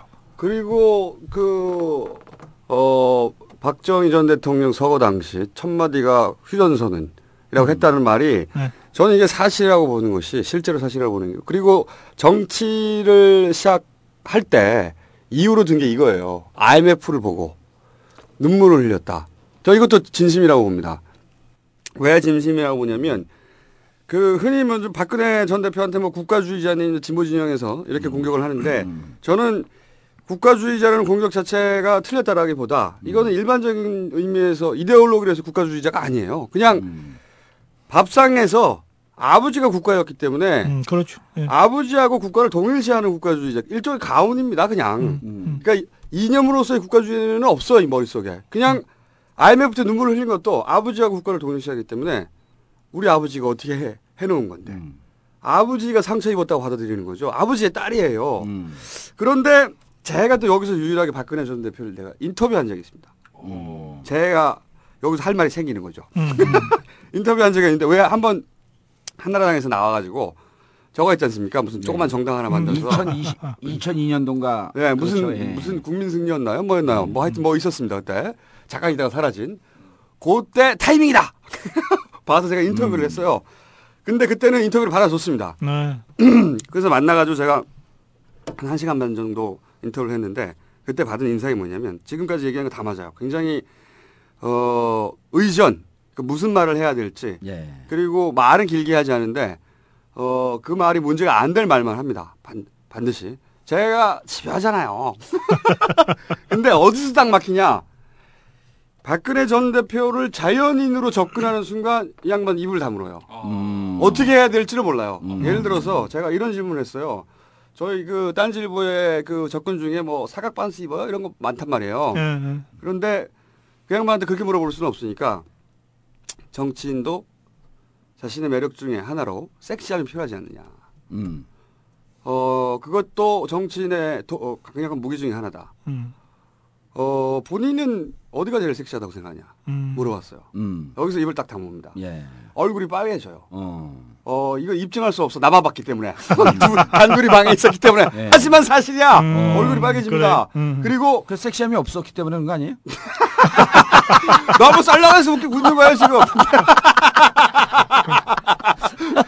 본인 근데- 자랑 위에는 섹시해요. 근데, 예. 근데 그 인터뷰가 2002년에 있었고요. 그렇죠. 2001년 말 2002년 이- 초쯤일 건데. 그러니까 그 부분에 대해서 한 10년 만에 대답을 한 거네요. 비키니 사진으로. 어. 그, 그런 거죠. 근데 그러면서 제가 계속 물어봤어요. 네. 계속. 이제 보통 뭐 그 박근혜 전 대표는 그런 걸 겪어본 적이 없겠죠. 응? 들이대고 계속 물어보는 걸. 저는 상관없잖아요. 계속 물어봤어. 어디가 섹시하냐고. 예. 그리고 본인이 어떨 때 섹시하냐고 그러면 본인 스스로 섹시함을 느낄 때가 언제냐고 계속 추가 질문했는데 이런 질문에 대해서는 답을 못 해요. 음. 답을 못 하고 그 얘기 이제 그만하자고. 그래서 제가 다른 데 어, 다른 방식으로 물어봤습니다. 그렇다면 남자가 남자가 섹시할 때가 언제냐? 음. 이 답, 이 질문에 답을 안 할 것 같아서 또 바꿨어요. 어, 좋아하는 연예인이 누구냐? 사실 좋아하는 연예인 물어보는 거 답하는 거 어려운 거 아니잖아요. 집에 맨날 있었는데 연속으로 맨날 볼 거 아닙니까? 뭐 합니까, 밤에. 근데 분명 있을 이란 말이죠.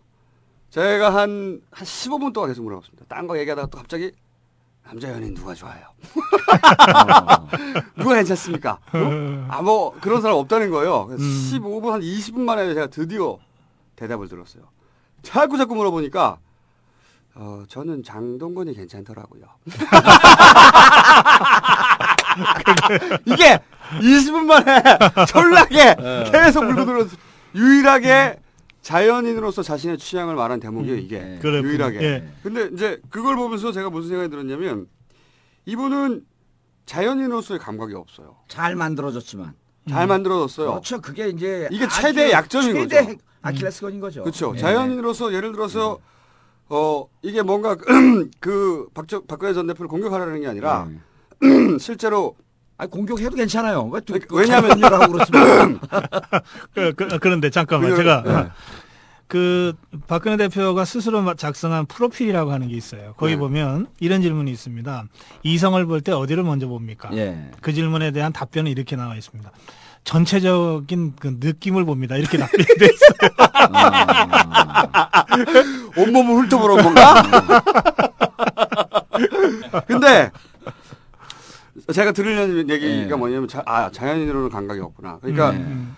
어, 말하자면 어, 결혼을 하면서 사람들이 연애를 하면서 자기 그럼요. 바닥도 보고 결혼을 하면서 소위 이제 자기가 생각했던 거 달, 다르게 풀린단 말이죠. 인간 간의 갈등도 이해하게 되고 그리고 뭐 시가 쪽과의 갈등이라든가 그러면서 인간 간의 갈등도 이해하고 그리고 뭐 애를 키우고 애를 학교 보내고 아파트를 뭐 하고 교육을 시키고 이 취직을 하고 그리고 뭐 승진을 하려고 하고 월급 걱정을 하고 이러면서 사실은 사람들을 이해하게 되는 건데 여기가 공백입니다. 저기 그렇죠. 그래요. 제가 보기엔 이게 최대 약점이다. 근데 지금 사람 냄새가 안 난다는 대목이고 네, 또 최대의 정- 장점이기도 해요, 예. 정치권에서는 뭐 결혼도 안 해본 사람이 뭐 이런 얘기를 한단 말이에요. 네. 애도 안 낳은 사람이 무슨 저출산 얘기를 할 수 있냐 예컨대 이렇게들 음. 공격을 하는데 그런데 박근혜 전 대표가 그러면은 이 감성과 정서적인 접근이 안 되는 아주 메마른 기계 같은 사람이냐 하면 그 이미지는 굉장히 감성적인 매- 이미지를 갖고 네. 그렇죠. 있단 말이에요. 이게 그 이율배반이죠. 이게. 음, 그래서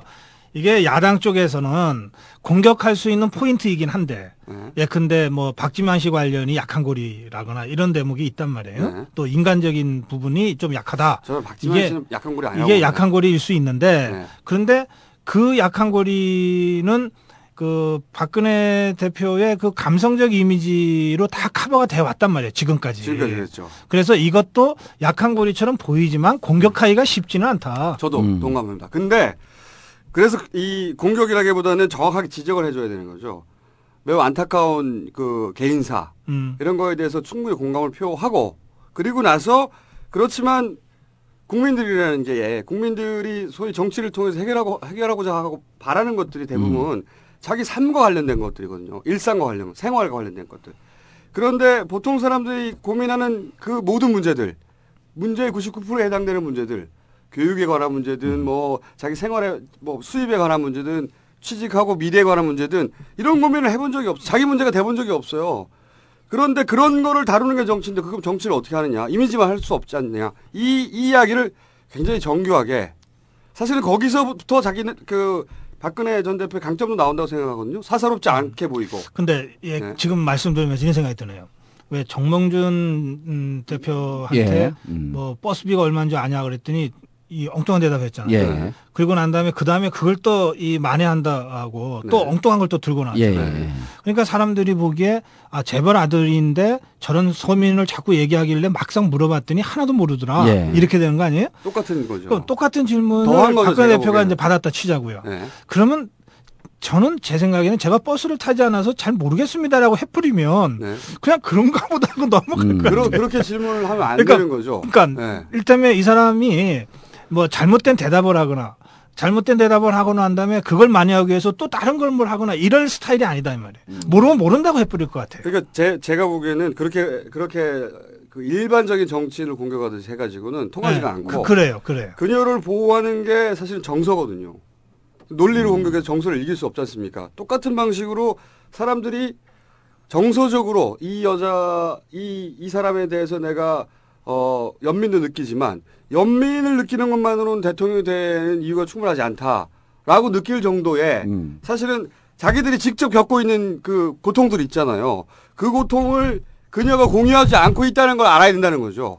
그런데 이제 그이 책이 그러니까 박근혜가 강한- 박근혜에게 아, 국가는 그러니까 관념이거든요. 박근혜 후보가 미래 후보가 강하니까 대통령이 된다는 겁니까? 아니면은 대통령이 그 강한 후보를 꺾고서 야당에서 대통령이 된다는 겁니까? 저는 지금 상황이면 상황이면 어. 박근혜 후보가 대통령 될 가능성이 90% 정도 된다고 음. 보죠. 그러면 저는 아니라고 봅니다. 그, 그러면 책 안 팔리겠네 역시. 아, 그러면 야권에서 이 누군가가 후보가 될 예. 대통령이 될 가능성이 한 10% 있는 거죠. 근데 이제 2007년도 대선 상황을 보면요. 어, 정동영 후보는 계속 그 이명박 그 후보를 공격을 했거든요. 네. 그러니까 이제 본인이 나중에 BBK 얘기만 안 했으면 제가 받아들이려고 그랬는데 네거티브로 한 대선 전략은 잘못됐다. 라고 하는 걸 인정을 했단 말이에요. 근데 어느 선거로 봐도 상대방을 공격하고 그 네거티브 한거 갖고는 이길 수가 없는 선거란 말이죠. 자기 얘기를 해야 되는데 지금은 이제 박근혜가 강하기 때문에 박근혜에 대한 문제점 거기에 대한 네거티브 이제 이런 것을 전략의 한 축으로 생각하는데 저는 이 내년 정, 그 대선 가도록 하게 되면 상황 완전히 좀 바뀐다고 봐요. 그러니까 저쪽의 후보를 공격하는 것으로서는 이길 수 없다. 우리가 우리의 얘기를 해내야 된다. 그러니까 우리가 우리의 레이스를 재밌고 초박빙으로 근사하게 끌고 가게 되면 박근혜는 뭐 그러니까 지금 아주 이상한 게 무척 강한 후보인데 손학규 대표가 맨날 김, 김총수가 비판하듯이 별로 한 일이 없는데 4%까지 육박을 했어요. 그리고 문재인이라는 사람이 느닷없이 나와서 10%까지 육박을 했고 그래서 내년에도 우리가 우리의 얘기를 하면서 살짝 상대 후보는 비판적으로 나가고 그다음 우리의 레이스를 국민들이 관심을 갖게 끌고 나가면 이것이 이기는 전략이지. 굳이 상대방의 네거티브한 측면 그러니까 박근혜의 결점은 뭐냐 라고 하는 걸 갖고는 결점을 찾아내는 것으로만 끝나지 이기지는 못한다. 저도 저도 동감합니다. 제가 이제 문제 제기를 아, 하자면 동감하면 박, 박수도 좀 치고 야 그렇다는 얘기다. 그러니까 제가 문제 제기를 하면 이런 거죠. 87년 이후에 정상적인 대통령 선거가 다섯 번 있었는데 2007년 선거는 뭐 워낙 이상한 선거였으니까 이상한 빼고 선거였죠. 어, 그 이전에 네 아니 번의 선거 각하가 지금 대통령으로 등극하신 그 선거가 아, 이상했다. 제가 이상하다고 하는 것은 뭐냐면 저는요, 저는 이상한 게 각하 헌정 방송인데. 아니 저는 2007년도 우리가 실수했다고 생각해요. 뭐냐면 위대하신 각하가 나왔으면 후보를 내지 말았어야죠. 맞아 맞아. 정동영 후보를 내고 우리는 너무나 잘못했어. 아, 제가 제가 이상한 선거라고 얘기하는 거 이런 거예요. 왜, 왜 BBK를 공격하고 그래? 그렇지, 각하가 그렇지. 나오셨는데. 이게 BBK 다 알아도 조용히 있어야지. 이게 선거가 선거가 아니라 BBK 사건이었단 말이에요. 그렇죠. 사건 종결 순간 선거도 끝나버렸으니까 그렇죠. 내가 이건 선거가 아니다. 정상적인 네. 선거가 아니었다. 제가 그러니까 이렇게 보는 거예요. 2007년도 대선을 보면서 정동영 후보는 보이지 않고 정봉주가 BBK 공개하는 것밖에 보지 않아서 보이지 않아서 또 이 틈을 타고 보이지 않아서 대권 후보가 정봉주인 줄 알았다는 거예요. 아 그때 BBK 공격한 게 정봉주 의원이었어요? 아니 그러니까 누가 이런 저 이런 게스트를 모셔 정봉주도 모르게 아, 아, 자, 그, 그런데 그런데 마무리를 하자면, 예. 이 대선 빼놓으면 이 두 번은 200만 표 차이로 그 승부가 갈렸고 네. 두 네. 번은 50만 표 차이로 되게 승부 갈렸어요. 그렇죠. 뭐 그런데 이 50만 표 차이는 사실은 혼전이란 말이에요. 누가 이길지 잘 모른다고. 끝까지 모르는 거죠. 그러다가 결국은 김대중 노무현 야권 네. 후보가 이긴 거예요. 네. 근데 200만 표는 처음부터 대개 누가 이길 거라고 짐작이 되는 선거예요. 음. 그렇죠. 그리고 거기서 김영삼, 노태우 두 여당 후보가 이겼거든요. 네.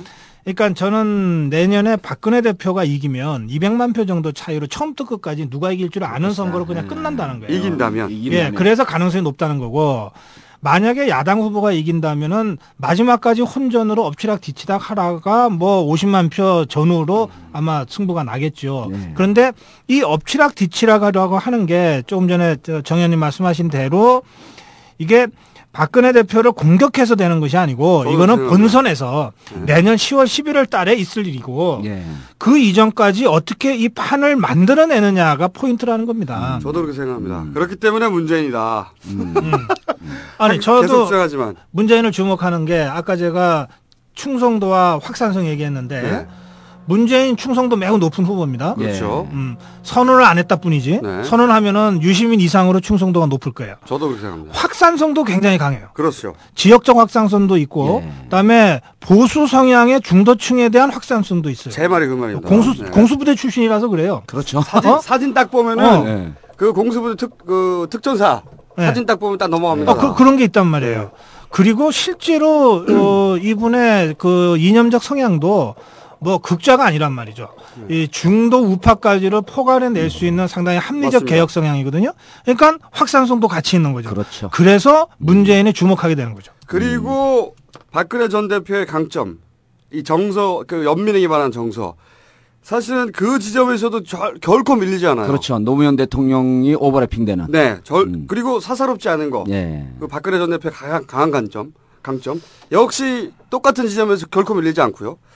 제 그리고 약속을 지킬 것 같은 거. 그러니까 예. 박근혜 전 대표가 강한 지점에서 밀리지 않는 유일한 유일한 정치인이 될 수 있다. 어제 제가 이제 구미에 특강을 갔었는데 구미가 구미 선산 이쪽 지역이 이제 그 박정희 대통령 본가 있는 그쪽 지역 아닙니까?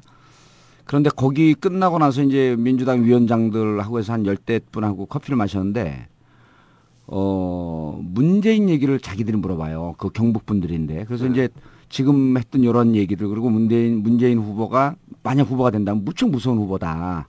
근데 여기에 열세 분이 왜 저하고 그 같이 커피를 마셨냐면 이분들이 지난 당대표 선거 때 다 손학규를 도왔던 사람들이에요. 음. 근데 문재인 얘기가 나오니까 기가 번쩍 하는 거죠. 귀가 번쩍 할, 할 뿐만 아니라 영남이기 때문에 문재인을 그 지지하는 게 아니라 만약 문재인이 나온다고 한다면 어 친노라고 하는 그런 부분들 지금 지적했던 그런 여러 가지 얘기를 해서 경북에서도 상당한 바람이 불 것이다. 문재인의 파괴력을 모르는 사람은 아니, 그분들은 없어요. 그러니까 그분들은- 문재인 본인. 예. 아니 그런데 그런데 김해 단이라 하면서 이미 알았습니다. 김해 단이라 하면서 알았고 모르는 척하고 있는 거예요. 아니 뭐, 이 양반은 잘 몰라요. 예. 그런데 네. 저는 뭐 잠재적으로 그렇다고 보는데 네. 어, 사실은 어, 좀 문제다라고 봅니다. 어, 어떤 부분이 문제라고 뭐냐면 어, 일테면 뭐 문재인의 운명이라는 책을 냈잖아요. 네. 음, 이게 제 책 얘기를 안 하고 딴 얘기만 시끄러다가 아니 고성국의 정치인은 금방 서점에서 전화 가서 이제 접기 시작했대 책을. 아이 뭐 기하게 그렇게 됐으니까 이제 늦었어 이봐. 늦었어, 이제. 빨리 사야 돼 이제 없어도 책이 없어지기 시작해. 뭐 문재인 책이라도 선전하죠 뭐. 근데 그 책을 왜 지금 냈을까? 예. 그 대선 나가기 때는 거죠. 전 그 사연을 알고 있습니다. 네, 그 사연 어떤 사연? 그 노무현 재단에 제가 직접 들은 이야기인데 최근에 제가 노무현 재단 행사도 하고 해- 그래가지고 직접 들은 이야기인데 그 책을 기획한 분으로부터 직접 들은 얘기예요. 어 문재인 그 이사장 노무현 재단 이사장은 여전히 여전히 가장 가까운 사람들한테도 후보가 되는 것에 대해서 어, 보- 본인이 후보를 하고 정치를 하겠다 얘기 안 한답니다. 음. 다만 예전하고 달라진 것은 예전에 화를 냈는데. 말도 꺼내지 말라고 화를 냈는데 그래. 이제는 화를 내지 않나, 않는다. 이, 정- 이 정도 수준까지 갔고. 그런데 노무현 재단에서는 어, 이, 이 책이 소위 이제 그 출마에 미끄럼이 된다고 문재인 이사장님을 설득한 게 아니고 아니고 그분들은 어차피 지금 그, 어, 시간표상 이 책을 내기로 원래 했었대요. 예. 예전부터. 그래요. 예. 시간표상. 아, 알, 알겠습니다. 네. 그러니까 저는 어떻게 보냐면 어, 이건 내년 5월 초순에 나왔어야 될 책이다. 음. 내년 4월 총선이 있- 있어요. 네. 지면 그러니까 야권이 지면 그야말로 대안부재론이 될 겁니다. 그렇겠죠. 어, 그러면서 5월 23일 3주기를 앞두고 네. 뭐 운명 이건 운명이다 이러고서 나올 는 나오는 거다. 네. 또 만약에 야권이 이기면 예. 이건 승세를 탄단 말이에요. 근데 이제 우리 고 박사님의 그런 얘기가 지금 별로 설득력이 없는 게 문재인의 운명이다가 더 많이 팔리고 고성주의 정치인이 동시에 나와서 안 팔릴 것 같으니까 왜 지금 같이 해서 내 책을 내 책을 죽이느냐. 참고로 제 1판 1세 2011년 6월 11일 날 예. 어, 일주일 전에 나왔어요. 예. 그 일주일 뒤에 문재인의 운명이다가 발간되고 아, 이 책은 제가 보기에는 1판 1세에서 없어질 것이기 때문에 빨리 사야 됩니다. 빨리 빨리. 구해서 레어 아이템을 20년간 소장한 다음에 예, 그러니까 좋습니다. 그러니까 제 포인트는 이거죠. 그동안 문재인은 이 정치적이지 않은 방식으로 정치적 영향력을 키워왔잖아요. 그렇죠. 근데 대권 주자는 어쨌든 이제 그런 방식으로는 안 되는 거예요. 그렇죠. 장을 시점에서. 완전히 옮겨야 돼. 어떤 그러니까 목숨. 걸고 해야 돼. 네, 그렇죠. 근데 그 시점이 언제냐는 건데 네. 그 시점은 사실은 이 비정치의 정치를 통해서 영향력을 그 만들어 온 사람일수록 그 시점은 정말 실존적 결단으로 이루어져요. 그렇죠. 저도 이게 좀, 아, 이거 멋진 단어야. 이게 실존적 결단. 실존적 결단. 옛날에 PS에서 우리가 1년 뭐. 전에 써먹었어요. 뭐 그걸 운명이라고 표현합시다. 네, 네. 네? 운명적 결단으로 그렇죠. 이루어져야 되는데 이게 무슨 실실실실 뭐 다 셀 거다 셀 거만. 그거는 그건 이, 이런 이유 때문입니다. 그분을 대권 후보로 만들고 싶어 안달이 난 사람들과 네. 이분하고 온도 차이가 너무 큰 거예요. 너무 크다 보니까 저는 진보 진영이 내년 대선에서 꼭 이길 거라고 생각하는데 문재인 대통령이 안 됐으면 좋은 게 김어준 총수 가서 내가 대통령 된다고 해서 대통령 됐다면서 가서 자리 내려라고 아각거릴 게 벌써부터 두려워요 벌써부터 제가 이게 2년 전부터 혼자 주장했어. 그때는 아무도 안 들었어. 아이, 그때 내가 박자를 좀 맞춰줬으니까 나도 자리 달라고 그랬다 저 같이 가서 제가 연결식 직후에 그 생각을 했거든요. 아니 연- 왜냐면 무슨 장면 그때 예. 여의도에서 무슨 설이 있었냐면 2009년도 네. 7월서부터 9월 사이에 청와대에서 시뮬레이션을 돌려보니 박근혜 대표를 이길 만한 유일한 사람이 문재인이다. 그랬어요? 라는 소문이 여의도에서 파닥이 퍼졌어요. 저는 연결식 직후에 음. 연결식 때 무슨 장면을 보고 아 이 양반이다 생각을 했냐면 아니 아니 잠깐만. 네. 그런데 그걸 청와대에서 돌렸다고요? 청와대에서 돌렸다는 설이 있었죠. 아, 그래. 그, 그러면. 예. 저기 청와대에서 영입하려고 아, 청와대에서 영입할 필요 없이 고성국 박사님의 유머가 방금 장면입니다. 아 유머 있었어요? 유머 있어. 아무도 못 알아들어서 그게 웃겨. 아니 저는 저를 비판하는 줄 알고 잠시 긴장을 했어. 유머가 장면했으나 아무도 몰랐어. 아, 저는 그 연결식 때 왜, 아, 저분이다 싶었냐면, 그때부터 제가 주장했거든요. 그때는 저, 저부터 미친놈이라고 했는데 저보고, 그, 이명박, 대- 그, 백원우 의원이 뛰어나와서 난리 쳤잖아요. 물론 백원우 의원이, 어, 준 카타르시스도 굉장히 컸어요. 위로도 컸고. 그런데 그 이- 일이 있은 직후에, 야, 재밌는 이벤트가 벌어졌다. 속 시원하다 생각했는데, 그걸 수습한 양반이 문재인이었어요. 예, 가가지고 장례위원장. 예. 그 각하에게 우리의 각하 우리 방송을 이렇게 해준 고마운 은인 각하 각하에게 인사를 했습니다. 예. 인사를 했는데 그때 상황은 굉장히 사람들이 마음이 격정적이었거든요. 그리고 피하 구분이 굉장히 확실했고. 예. 근데 그 양반이 가서 인사를 하니까 잘못했다는 생각이 안 드는 거예요. 아마 다른 사람이 가서 인사를 했다면 예를 들어 유시민 전 장관이 가서 했다든가 누군가 인사를 했다면 왜 인사하냐고 그랬을 거예요. 근데 그 양반이 가서 인사를 하는 순간 어 이건 경우에 바르다. 그렇지. 누군가가 중심을 잡고 상황을 정리해서 경우에 바르게 문제를 처리 해야 되는 사람이 필요하지. 그 생각이 처음으로 들었는데 이 사람이 굉장히 자연스러운 겁니다. 그게 권위라고 그러는 겁니다. 그러니까 그거는 저절로 나오는 거거든요. 네. 그리고 문재인, 문재인 얘기 그만하고 책 좀 팔아줘요. 책 좀. 그분의 삶의 태도에서 나오는 거거든요. 저는 그 순, 그때 박근혜가 오버랩 됐어요, 사실. 음. 박근혜를 만나본 적이 있기 때문에 아. 이분이 맞다이, 다이다이로 붙을 수 있겠다. 네. 그때부터 존나게 주장했는데 아무도 안 들어, 씨발. 네. 그동안은. 근데 나는 나는 그 얘기를 한인 TV에서 처음 듣자마자 일리 있다고 제가 그렇죠. 아니 이제 같이 분석을 했는데 박 박사님도 자리를 요청하려고 가서 맞대. 빈대 작전. 묻어가기. 자, 그러면 책은 다 팔았고요. 어우, 어우, 어우, 책은 다 팔았어. 원래 10분 말라고 했는데, 씨발, 존나 길게 했어. 책 얘기 하나도 안 하고. 자, 고성국의 정치인, 어, 출판사 미지 에드 커뮤니에서 나왔는데요. 어디서도 발견하기 힘드실 겁니다. 큰 서점에 가시거나 인터넷으로 가셔야 되고 곧 절판될 것이기 때문에 어 절판되신 빨리, 분- 빨리. 저희 어 저- 게시판이 따로 없고 아이폰에 이 댓글 남기는 데 있잖아요. 예. 거기다가 퀴즈 나왔지 않습니까? 퀴즈 정답을 적어주시면 다 정답이면 어떡하냐? 우리 마음이지. 다섯 명 뽑는 거야. 어떻게 뽑을지 우리 마음이지. 네. 그런 거 신경 쓰지 마시고요. 우리가 알아서 할 테니까 거기서 댓글을 남겨주십시오.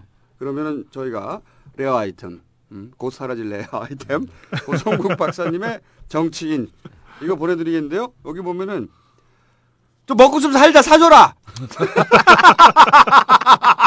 박사님 먹고 살기 힘들다. 우리도 다 그렇고. 책이 좋지만 안 좋든 좀 사줘. 여기 보면은 어 박근혜 vs 반박근혜 뭐 대선 지형도 이런 이야기가 쭉 길게 분석되어 있습니다. 크게 재미는 없을 것 같지만 한 가지는 제가 알거든요. 고승욱 박사님 날카로워요. 네. 아니, 아, 아까 조금 더 유머하는 거 보니까 날카롭더라고. 김정수도 아마 두 페이지는 볼 거예요. 네. 문재인이 두 페이지 들어갈 거예요. 알겠습니다. 예. 오늘은 여기서 저희가 평소보다 길게 했는데 어, 마쳐야 될 것 같습니다. 오늘 어, 진행은 딴지 총수 김호준이었고요. 어, 그리고 어, 원래 출연 어, 정몽주 전 의원. 정봉주 17대 국회의원. 네, 17대 아, 국회의원. 민주당 소속으로 노원갑, 공릉동, 월계동을 지역구로 갖고 있는. 이렇게 말하면은 현역인 줄 알아요. 참고로 18대입니다, 지금은. 아니 근데 우리 18대 국회의원이 국회의원이 한나라당 국회의원 날라갔어요. 지역에 국회의원이 하나도 없어. 내가 국회의원이야 이제. 전 국회의원. 어차피 다 전입니까 이제? 지역구가 없어진다는 네. 소리도 있고. 어, 참고로 현재 18대고요. 곧 19대 됩니다. 그러니까 어, 오랫동안 놀았죠. 아 그리고 오늘 게스트에 어, 책 팔려 나오신 고성구 정치학 박사님. 네, 그렇습니다. 고맙습니다. 저희는, 저희는 다음 주에 또 나오겠습니다. 예. 끝. The. So frustrated.